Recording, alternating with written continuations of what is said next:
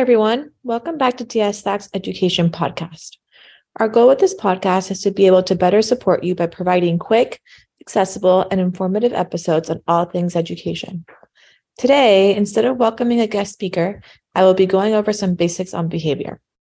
This is our first episode in this format, so if you have any feedback or would like to see more of these, please let me know. So it's summer now in full swing and your children's routines changing. You may see some more behaviors at home or on trips, whether these are behaviors you haven't seen in a while or behaviors that you've never seen before. Therefore, I wanted to dedicate today's episode to this topic so you can hopefully have a smoother summer vacation. Let's start with the basics. All behavior is communication. A behavior can tell us things such as, I don't have that skill yet. For example, the individual may not be able to fully verbally communicate. It may be telling you things like, I'm frustrated, I'm physically uncomfortable, I don't want to do what you're asking me to do, I want attention, I don't feel good, I may have an underlying medical or biological issue like hearing loss or hypotonia. So, engaging in these behaviors may be the easiest way for your child to get their needs met. Therefore, remembering that your child is trying to communicate something can make it easier to deal with these behaviors. Once you get to this point, you can then start figuring out what your child is trying to communicate. Before we jump into the functions of behavior and different strategies to help reduce these behaviors, I wanted to quickly say that behavior problems are very common in all children. I'm sure that everyone listening to this episode has seen or been around other kids, whether your own or in public, who have engaged in disruptive behaviors. One in 10 children have behavior problems that are deemed serious enough to be diagnosed by a professional. Within the Down syndrome population, behavior problems are even more common.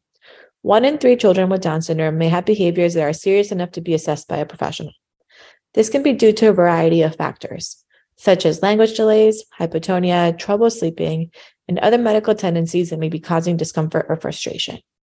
This might also happen at school when a child is not feeling confident enough, when they might not be getting the support that they need, or when they're not um, engaging with their teacher or peers in a cooperative manner. I also wanted to highlight something that I think is extremely important before we delve into the science of behavior. Connection is extremely important when it comes to seeing less behaviors, especially if the behaviors are attention seeking. It is commonly found in the literature that 10 minutes of undivided attention with the individual can help lessen the frequency of behaviors that you might be seeing. During this time, these 10 minutes should be with that individual, engaging with them on their level and doing something that they really enjoy. At this time, it would be really essential to not be on your phone and not be distracted. Okay, now we're going to go over the ABCs of behavior. A standing for an antecedent, B stands for behavior, and C for consequence. In order to determine what your child is gaining or avoiding by ga- engaging in the behavior, we need to analyze the ABCs. To do this, you will need to look for patterns such as Does the behavior occur at the same time of the day, on the same day of the week, around the same people, before or after specific activity, or does this behavior always happen at a certain location? Once you see these patterns or find a pattern, then you'll want to pay attention to the antecedent and the consequence of the behavior. I know that this is easier said than done, especially if you're on the go or around other kids. However, in order to accurately pinpoint the function and then implement strategies to reduce the behavior, it is really important that we determine what the antecedent and the consequence of the behavior are. Sometimes it may be really obvious. For example, you tell your child that iPad time is all done. Your child refuses to hand over the iPad and screams. You let them stay on the iPad once that happens. The consequence in this case is that you let them have a few more minutes on the iPad, whereas the antecedent was that you told the your child that they needed to be done with the iPad. It is important to know that when looking at the ABCs, the term consequence is not a negative term. It simply means what happened right after the behavior occurred. Once you take note of the ABCs of the behavior, and this might take a couple days, you will be you will better be able to determine what is the function of the behaviors. There are four main functions: attention seeking, whether positive or negative attention, escape, sensory, and access to a preferred item. Today, we will be quickly going over what these functions entail and a couple strategies for each. In reality, you could spend a significant amount of time going over each of these functions, and today is only meant to be an overview.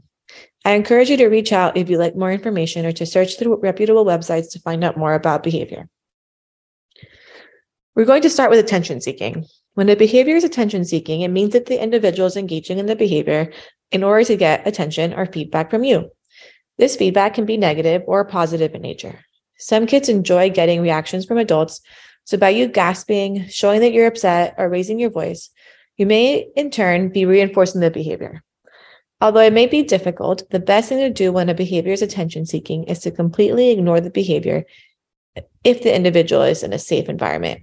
This may mean avoiding eye contact since any feedback, even the smallest gesture, may be reinforcing. Then it is very important to provide positive feedback or attention before the behavior occurs and when the individual is engaging in appropriate behavior. For example, instead of hitting you on the arm to get your attention, your, your child or individual said your name or lightly tapped you on your shoulder. You would then use specific praise and an excited voice to reinforce the behavior. Depending on the severity of the behavior, you may need to provide very frequent positive reinforcement before slowly fading into less and less reinforcement. One side note on reinforcement is that every child or individual can find different things motivating. For some kids, using a, using praise is not reinforcing at all. And for some, it's really reinforcing. Some kids might need you to clap or might need something different that's reinforcing versus just using praise. Anyway, so an example on how to give praise would be if the individual's behavior is throwing their fork off the table over and over again, especially if every time you grab it, they throw it again, you've determined that its function is attention seeking. You then might need to provide positive reinforcement every 15 to 20 seconds while the fork is on the table or being used appropriately. This would be appropriate when the behavior is happening very, very, very frequently, especially if it's happening in less than 20 second increments. You want to make sure that that child is feeling success and that the behavior isn't happening when you give the reinforcement.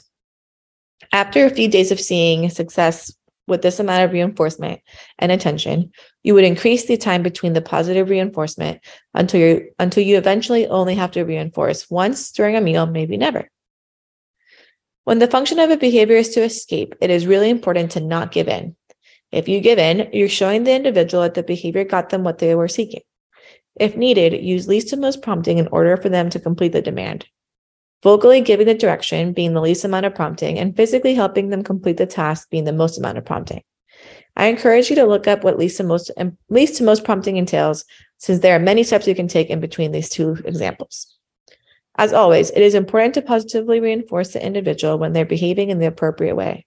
For example, if the individual is asking for a break or completing the demand with minimal prompting. Some kids may benefit from items like a first then board or a reward system in order to complete the tasks. These additional tools should eventually be faded so they're able to complete a task or demand without support and therefore be as independent as possible. Visual schedules are also really helpful. You can implement these at home or at school. Another tip is to avoid ending a demand with the question, okay. For example, when you tell your child, let's get in the car, okay?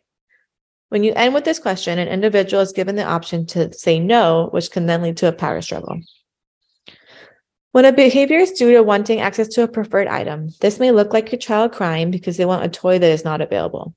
Sometimes behaviors happen because the individual does not have the foundational skills in order to behave appropriately.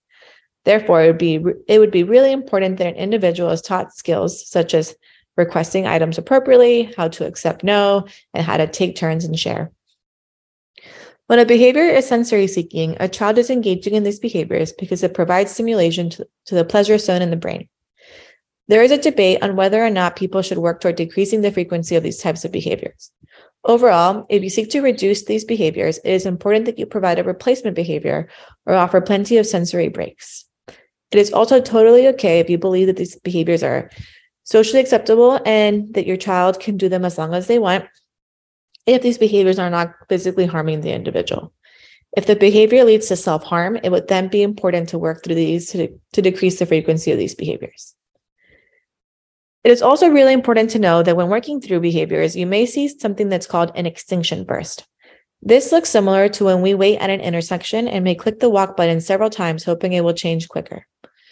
When working through behaviors that previously led the individual to having success fulfilling the function, you may see the behavior happen more often for a short period of time while the individual tries to see if they can get they can still achieve the desired outcome. Therefore, it is necessary to remain as consistent as possible and to work through this in order to eventually see a decrease or a complete extinction in the behavior. To end this overview of behavior, I wanted to highlight the importance of language. We want to use language that focuses on what we want to see versus what we don't want to see. For example, instead of telling the individual, no running, you can tell them to use their walking feet instead.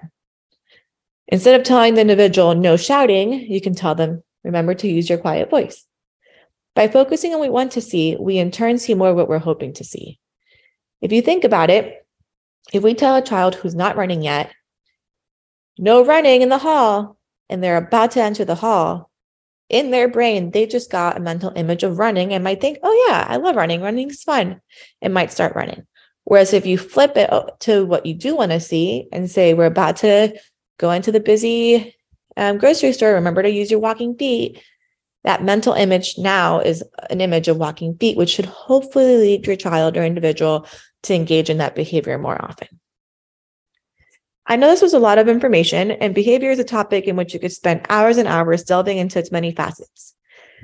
Therefore, if you have any questions or would like more resources on this topic, please feel free to find my contact information on our website, which is dsact.org.